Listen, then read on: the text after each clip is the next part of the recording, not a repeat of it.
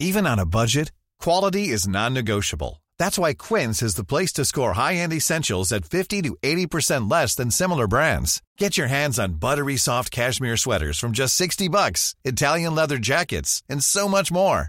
And the best part about Quince, they exclusively partner with factories committed to safe, ethical, and responsible manufacturing. Elevate your style without the elevated price tag with Quince. Go to quince.com slash upgrade for free shipping and 365-day returns.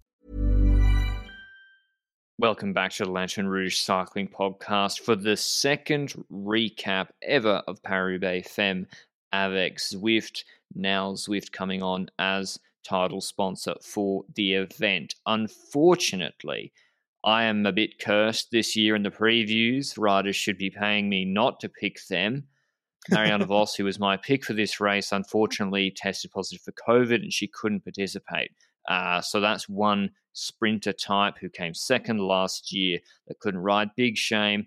Trek had a very, very strong team despite last year's winner, Lizzie Deignan, not being here. They had Longo Borghini, the world champ, Van Dijk, and Lucinda Brand, who didn't race last year. So it was them, SD Worx, the two heavyweights going head to head. As a reminder of the parcours for Paris Femme avec Zwift, from Denain to Roubaix, the velodrome, the finale is identical to the men's race.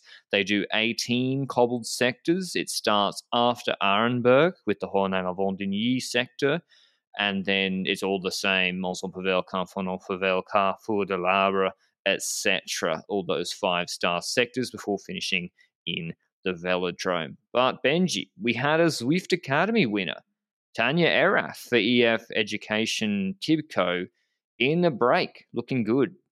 Yes, for sure. Like we don't often see an instant breakaway get two minutes in a in women's race that often, and this time around it was instantly that a break went with five riders, including Tanja Erath. And another thing to note about her is that I swear she was the one that crashed in the women's tour that had two broken vertebrae last season. And to see her come back, be in the breakaway in Roubaix, and be the last remaining survivor of that breakaway on today's race is uh yeah, it's inspirational for people coming back from injuries. So that's pretty cool to see. But stuff was happening in the peloton. The second we reached the first cobble section, we went to Ornans Wadigny, which is the first one. Ellen van Dijk straight to the front of the peloton, hammering that front the initial parts we saw splits already, the group just splitting in two on the first cobble section. That's what we see in Paris and I love it. And she kept doing that in the first two cobble sections, and I was curious, like, is this a strategy to try and make it hard enough to cause splits, but not hard enough so that Balsamo could follow? Did you see any strategy in it? I think Trek will like we got the strongest team. They have three or four riders who can win solo. Mm. They have I'm not sure if Van Anrooij started or not, but they then also have Balsamo for the sprint. I think those riders, those top guns, have done a lot of work for Balsamo this season. They've sacrificed their own opportunities. Trofeo Alfredo Binda being the big example for Longo Borghini, who won it last year and waited for Balsamo on the final climb this year. I think there was a little bit of we're going to ride our race and if Elisa keeps up, Elisa Balsamo, that is, that's great. We'll ride for her in the finale, but we're not going to ride a passive race, have her dropped on Carrefour de l'Arbre and Kopecky win a sprint. So I, that's me reading into it. Um, I could also just be making that up. It was good to see. All the cobble sectors were televised this year, so the race has made big steps this year.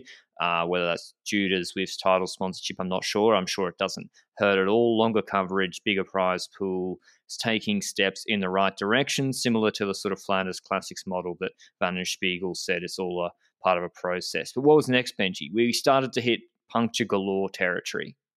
Yes, certainly. And it was noticeable that Trek was keeping that up until Trek couldn't keep it up because one of their riders had a puncture and it was the rider that had been pacing already for quite a while, Ellen van Dijk. At the same exact moment, the crash happens in the middle of the bunch, including Norsgaard for Movistar. So two riders that could compete for the victory here are now behind in the race. Norsgaard not as far as Van Dijk was because I swear it took like four or five minutes for Van Dijk to get assistance. And the reason is obviously she just split the peloton in 20 pieces on the cobble sections. And the cars can't pass every single one of these groups. So the cars are very far behind. But there's like this guy swinging a by uh, like a wheel at the end of each cobble section for the team. So she needs to ride on until after the cobble section to get that wheel change or wait where she is to wait for the car. And that's a dilemma riders need to make in Roubaix the decision on whether to wait for the car or keep driving on a on a bike that is simply not complete. They've got a flat tire. And she chose to keep on riding towards the end of that cobble section.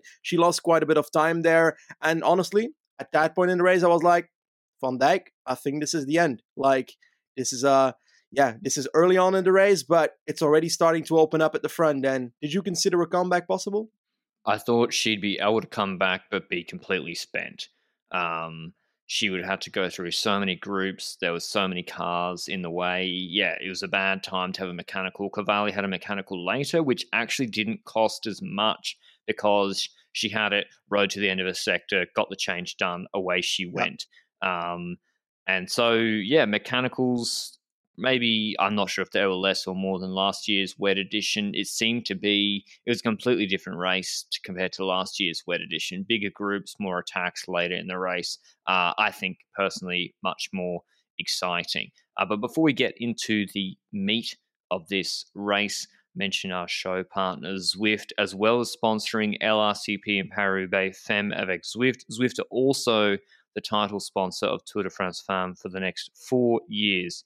Today marks 100 days until the start of Tour de France Femme avec Zwift, and Zwift and us are calling on fans to watch the Femme as the women's peloton takes on the TDF for the first time in decades. You may have seen that campaign rolled out across social media uh, in the last few days. Zwift are also giving people the opportunity to win a VIP bike tour to watch Tour de France Femme avec Zwift on the ground in Paris. Just join the hashtag New Rules mission and ride 100 Ks in game between now and 15th of May, about a month, for your chance to win. For more information on how Zwift are working to grow a stronger and more inclusive community and how they're helping develop women's pro cycling, T's and C's on the competition, or to dive in and start riding with a free seven day trial, head to Zwift.com through the link down below. But the punctures didn't end there, Benji.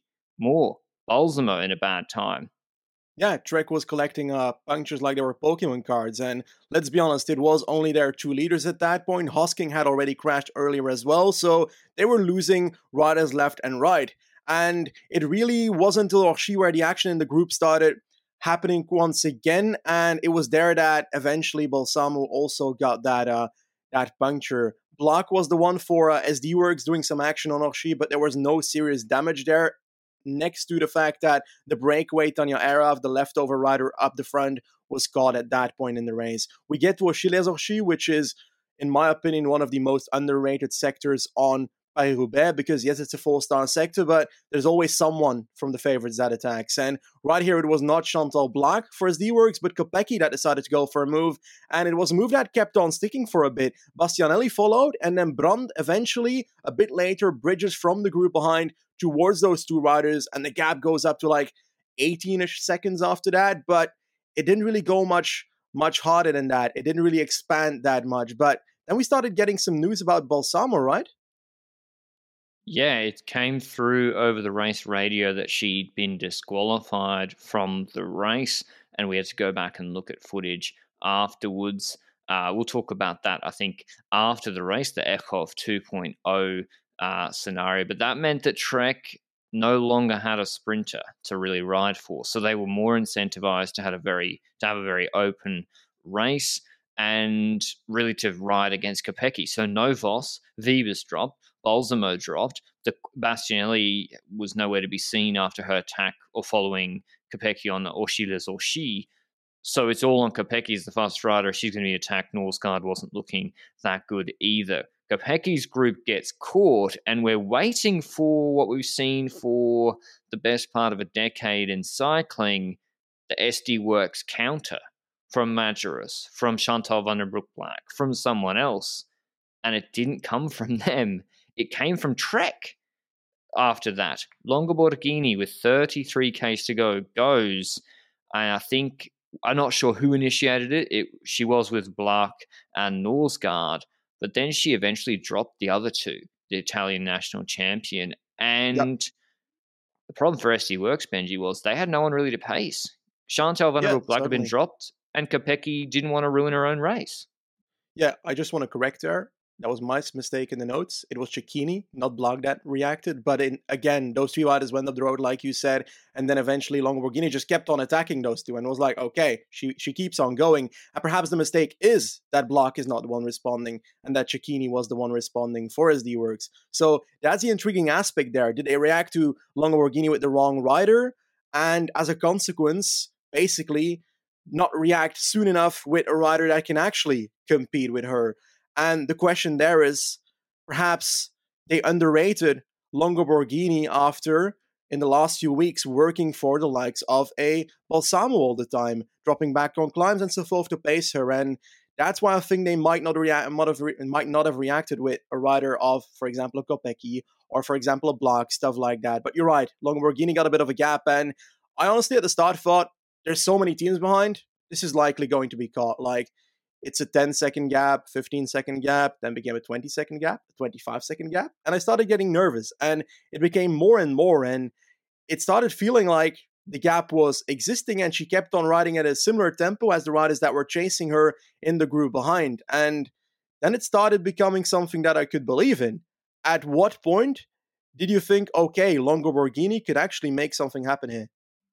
Uh, pretty fast because SD Worx weren't reacting, FDJ weren't pulling, DSM had four riders in the group, didn't pull straight away, with Mackaij running for Pfeiffer Georgi or vice versa, and it was Movistar doing a lot of pacing, but Movistar had been very active early in the race, and I think Norsgaard was dropping. So then I was like, well, uh, I didn't see Majerus. There's no Marlen Reusser at this race. I'm not sure if she's unwell or going for the Ardennes, but she, the big engine's not here.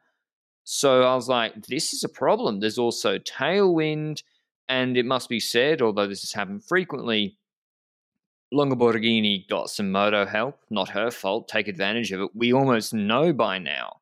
It's the advantage if you go clear early and there's no reaction and you get 20 25 seconds then that moto will be a big help. Like for on one of the sectors later they got it to like 11 seconds 10 seconds finished the end of the cobbles and then that moto dragged it out a little bit more but she was obviously incredibly strong as well. Luckily for trek no further puncture issues um, after the balsamo puncture but benji you're belgian allegedly Sometimes I doubt it. Sometimes, sometimes I, I, I don't know if you are.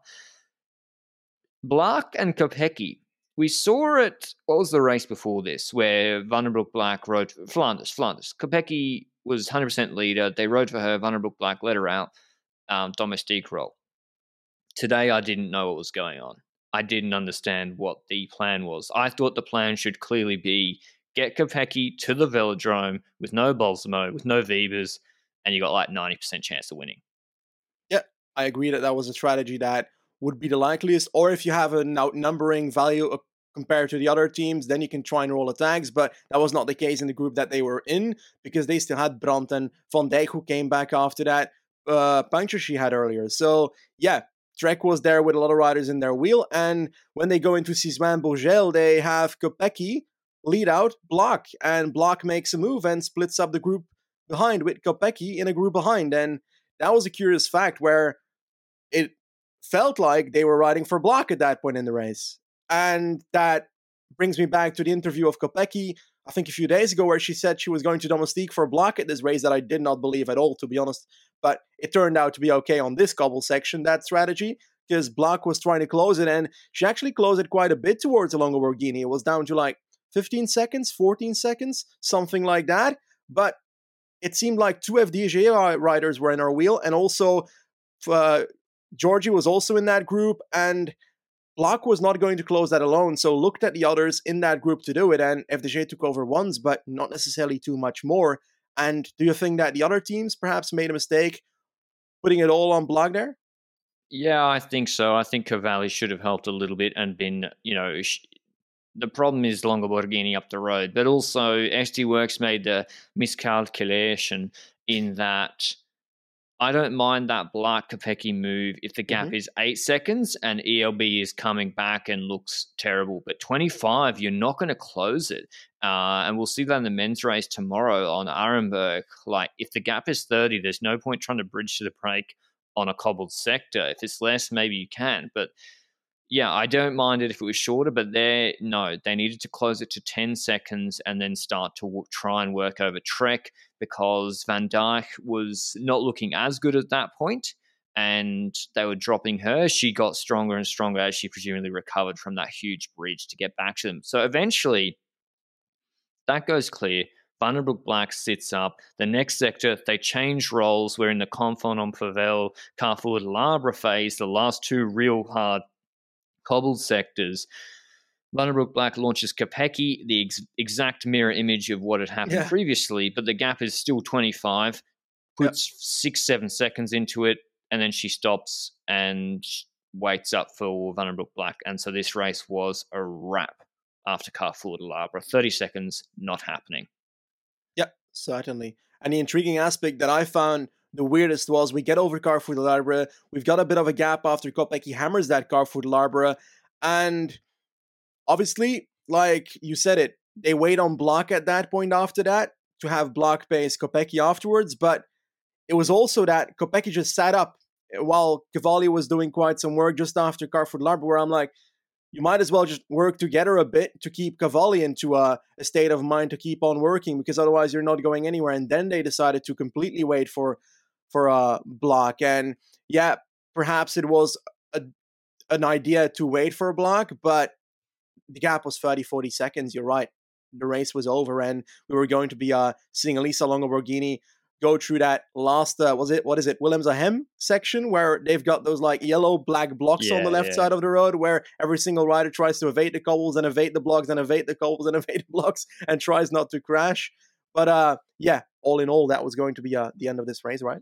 It must be said that Brand and Van Dijk, it must have been demoralizing for SD Worx and Kopecky to see them on her wheel all the time. But 30 seconds goes to 40 when they wait for Van den Broek Blaak, and Elisa Longo Borghini, not slowing down, enters the velodrome solo and wins in the Italian national champs jersey after a compatriot was DSQ'd the second time in a row. Trek, the only winners of Paris Femme. Avec Zwift so far. Huge win. Kopecky won the bunch sprint for second, as predicted, ahead of Brand Shabby. And Cavalli and Mackaij had not worked with SD Worx. Kopecky and den Blaak had rolled turns in the last 10Ks, which is largely just road surface. They hadn't contributed, and uh, they ended up fourth, fifth, and sixth. So, yeah, didn't really help. Van Dijk, seventh. Van den Broek Blaak dropped a little bit at the end, eighth. Then Pfeiffer Georgi and Sandra Alonso for Ceratizit, their best rider, with Lisa Brennauer uh, out with sickness or injury from memory. So unfortunate for Ceratizit.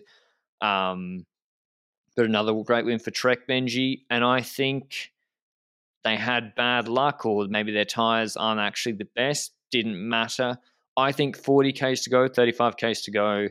I don't see really how SD Worx can win this race, even if they played all their cards right. We talked about tactics a little bit, but say they do work well and they bring back ELB, they're just going to get countered by Brand or Van Dijk. And without Majerus there or Reusser, I just I don't see them beating Trek here.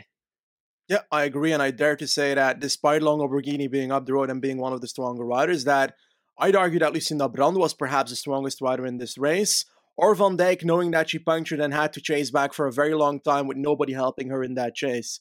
Well, unir- unir- I, unironically, I can't talk anymore after Roubaix Day, but uh, unir- Jesus Christ, I unironically, struggling? yeah, I'm struggling. I unironically think that you are right in that, where Trek would either way have won, whether Longo Borghini was caught or not, regardless of any tactics that SD Worx do, except for the fact that they might have had an opportunity if they put the other rider, not Cecchini, onto the wheel of Longo Borghini's attack. And that's a split decision.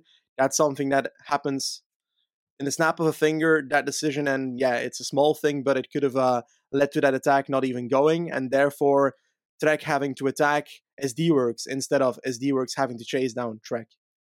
Yeah, and even so, you say that, but then it's like, okay, well, if you draw it up on the bus, don't you say Kopecky on Balsamo or Van Dijk, and then Brand is yeah. marked by uh, Chantal van der Broek Blaak. And so then it has to be Majerus or Cecchini marking at Elisa Longo Borghini as you go down the depth chart. So yep. Trek was stacked.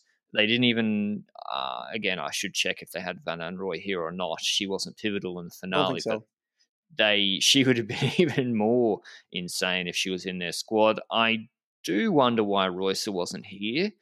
And I also think Vos not being here hurt Kopecky a lot. It's another rider that would have wanted a sprint, would have been maybe helped SD Worx bring back the ELB move. And we see in Roubaix if you just if you just keep that gap every time if you finish the cobble sector if you're in the move ahead and it's at 10 seconds just go full gas on the pay on the road surface and just trust that the group will not work too well behind yeah. and it can you can extend it back out to 25 and then that elastic effect but yeah by the way i think it also had an effect that on carrefour de l'arbre or was it Quentin en Pévèle, where Uno-X was still in that uh, group with Kopecky and Blaak with two riders, Susanne Andersen and Julie Leth, ended up crashing each other out on the couple sections by accident, obviously. Uh, so if that doesn't happen, then you might have another team with a rider or two riders in that move ahead because Susanne Andersen would likely also like a sprint at the end of this race.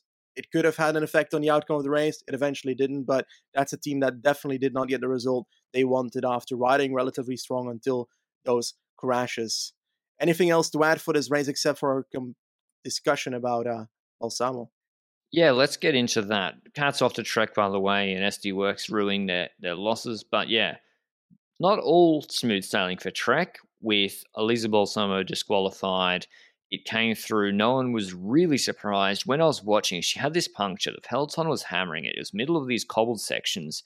She had the puncture, and then she was back three seconds behind the peloton.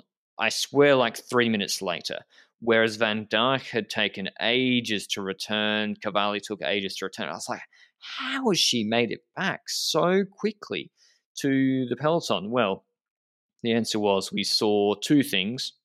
First of all, she took like there's sticky bottles and then there's like literally holding the car for over five seconds and we saw her hold the sticky bottle and they were going past other riders like three times the speed so usually the sticky bottle if you do it that long and the comma says sit you're going to get done and DSQ'd. And then also, she was drafting behind the track car for a long time, right behind it. And this wasn't when they were in the convoy, so it's behind. So that's the Niels Eekhoff 2019 World Champs DSQ as well, uh, or what he did and got disqualified for. So, I mean, unlucky she had the puncture, Benji, but the sticky bottle was what for me flipped it to like she had to go for that. Yeah, certainly. I think someone on Twitter said it was 12 seconds in total. I didn't calculate it myself, but 12 second sticky bottles are pretty damn long. And yes, every team tries to slip in some sticky bottles when riders are behind, but when you do it for 12 seconds and get caught for it, then it's your own damn fault. But then the question arises is it Balsamo's fault for having that sticky bottle happen, or do you consider DDS, which I would argue has more of a responsibility as the real perpetrator of this villainous act in the race, a 12 second sticky bottle, because that DS should know the rules better as a X rider. I think it is Teutenberg in the in the car for Trek. I could be wrong in that, so let's hope I'm right. But on paper, I'd say the DS has more of a responsibility. Do you agree? It might be Bronzini. I can't remember. Um, she's no, she's at Liv. It says according to PCS. Um, but yeah, I don't know who has to withdraw it? Does the director have to withdraw it or the, the rider let go? Probably the rider let go. I think the thing is, Benji, what's the downside? If she doesn't do the sticky bottle plus the car, she doesn't make it back. And so you just be like, okay, 50% chance we get disqualified here. And uh, which is the same outcome as if we don't do it, she never makes it back. So would she not? Because she was I pretty swear, far back. Three minutes after the DQ was announced, she was at the back of the group. And I was like, okay, she returned. So I'm thinking perhaps it was not necessarily that far behind that the sticky bottle happened.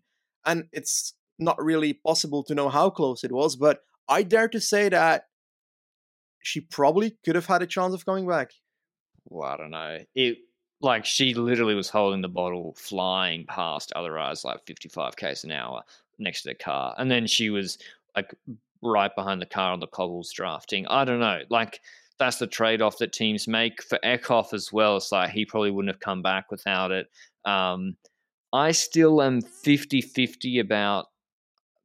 I've waxed and waned about this for a couple of years about why can you draft a car on the convoy, but you can't draft a car after a mechanical or a puncture or a crash when the car's behind the convoy. Uh, I guess because it can go faster than the group ahead, so it brings you yeah. back. So that's the reason why. But yeah, fair enough that she was disqualified.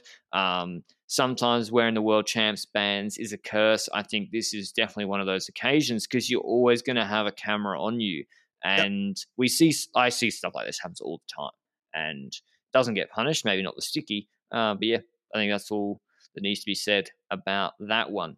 Only other news today was uh, at Tour of Turkey, Jay Vine, Nicolas Edet, and Bevin attacked uh, Sepulveda, who was leading GC on like a 7K, 4%, 5% climb.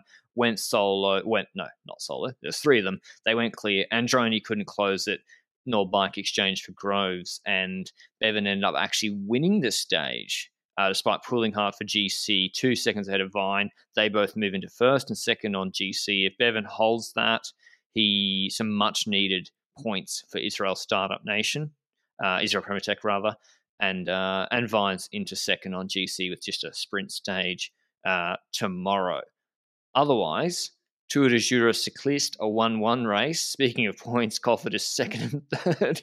Herrada and Zingle in this race. They're second and third because uh, your man from WA, Ben O'Connor, won another race.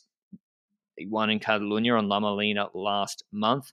Now wins uh, maybe his, his first one day race win, Tour de Jura Cycliste. So the Quokka Roar is back in April, tuning up for Tour de Romandie, which he'll probably him against Padun and someone else. And uh, AG2R Citroen must be very, very happy with him. Any other news in cycling the last few days, Benji?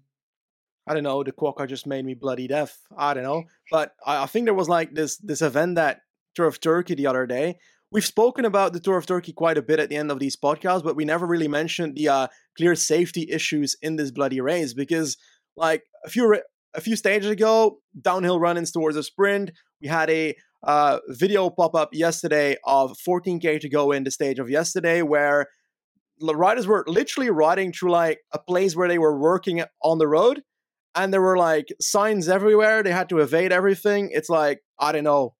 Do you think that a race like that should should still be ridden? Like, should I riders mean, step up more? Well, this is the thing, right? Like Turkey, I don't know if teams get money to start the race. I know that you know Vuelta San Juan, the Argentine race, whenever I that was cancelled this year, but Quickstep usually do that, and Ganna maybe did it with the Italian team, and some of the finishes there, I literally can barely watch, and I'm like, why do the teams like and especially yeah. with the lotto, if Ewan crashes, they're they're all like points aside, Benji. That's done for them. But Ewan crashes, he can't do the tour, and he's that's that's their whole tour. Like that's why it's such a sketchy tune-up race for him. Yeah, I agree in that. And it's also for Quintana, for example, who ended up crashing on a roundabout. Yeah. I don't know if that crash was actually related to like danger, but it's a signal in my opinion, that when so much danger happens, also a crash. We, we haven't talked about the Bouhanni crash. The man oh, uh, rode terrible. into a person that apparently has a disability, which is, yeah, it's unfortunate. And as a consequence, that person was on the road, and the peloton straight up rode into that person, a person with a yellow jacket, which I suppose to guess yeah, is they a didn't marshal, react fast enough. tried to react late and as a consequence was also involved in the crash. Bouhanni broke part of its vertebrae, if my memory yeah, serves me right. Crash. Uh, it's it's like all this stuff combined. And my question there is, aren't there motorbikes ahead of the peloton that could literally go to that person that is literally standing in the middle of the road and say, go to the side or something he like walked that. out late. He walked. It was really bad. But yeah, the marshal should have been quicker. They were just looking at them, didn't react. I feel really, really bad for Bouhanni. He crashed. Was he was crashed badly by Merlier last year. No one cared because his name's Nacer Bouhanni, and Yeah. then this year caught up in a safety incident again. No one really seems to care. The guy like seems to be broken his back. So I feel really bad for him. Um, hopefully he comes back. He seems a bit demoralized by it, understandably. But yeah, it's same with Arkéa Benji. I wouldn't have sent Quintana to this. They're good for points unless they're getting money to start. Like it's about the tour now for exposure. We don't need a hyper focus on points. But yeah, that's Tour of Turkey. Um, been a bit up and down, but I'm glad to see Bevin. I think he's out of contract too. He's a good rider. Bevin deserves a good two, three year contract somewhere. I think he can perform well next year, and he probably will. Now he's going to win the GC here. But that's all from us today. Paris-Roubaix tomorrow. Uh, Sep Vanmarcke will note the poor guy out after our preview. He has uh, he's ill, so he can't start, and then that's a big blow for Israel. House is not starting because he has seems like he broke his collarbone. But other than that, the favourites, knock on wood, are starting Paris-Roubaix tomorrow, and I can't wait to see the big showdown in the dry. It'll be different to last year. We'll be back with the recap of that in 24 hours. Thanks to Zwift as always for supporting us and Paris-Roubaix Femmes avec Zwift. Ciao. Hi, I'm Daniel, founder of Pretty Litter. Cats and cat owners deserve better than any old fashioned litter. That's why I teamed up with scientists and veterinarians to create Pretty Litter. Its innovative crystal formula has superior odor control and weighs up to 80% less than clay litter. Pretty Litter even monitors health by changing colors to help detect early signs of potential illness. It's the world's smartest kitty litter. Go to prettylitter.com and use code ACAST for 20% off your first order and a free cat toy. Terms and conditions apply. See site for details.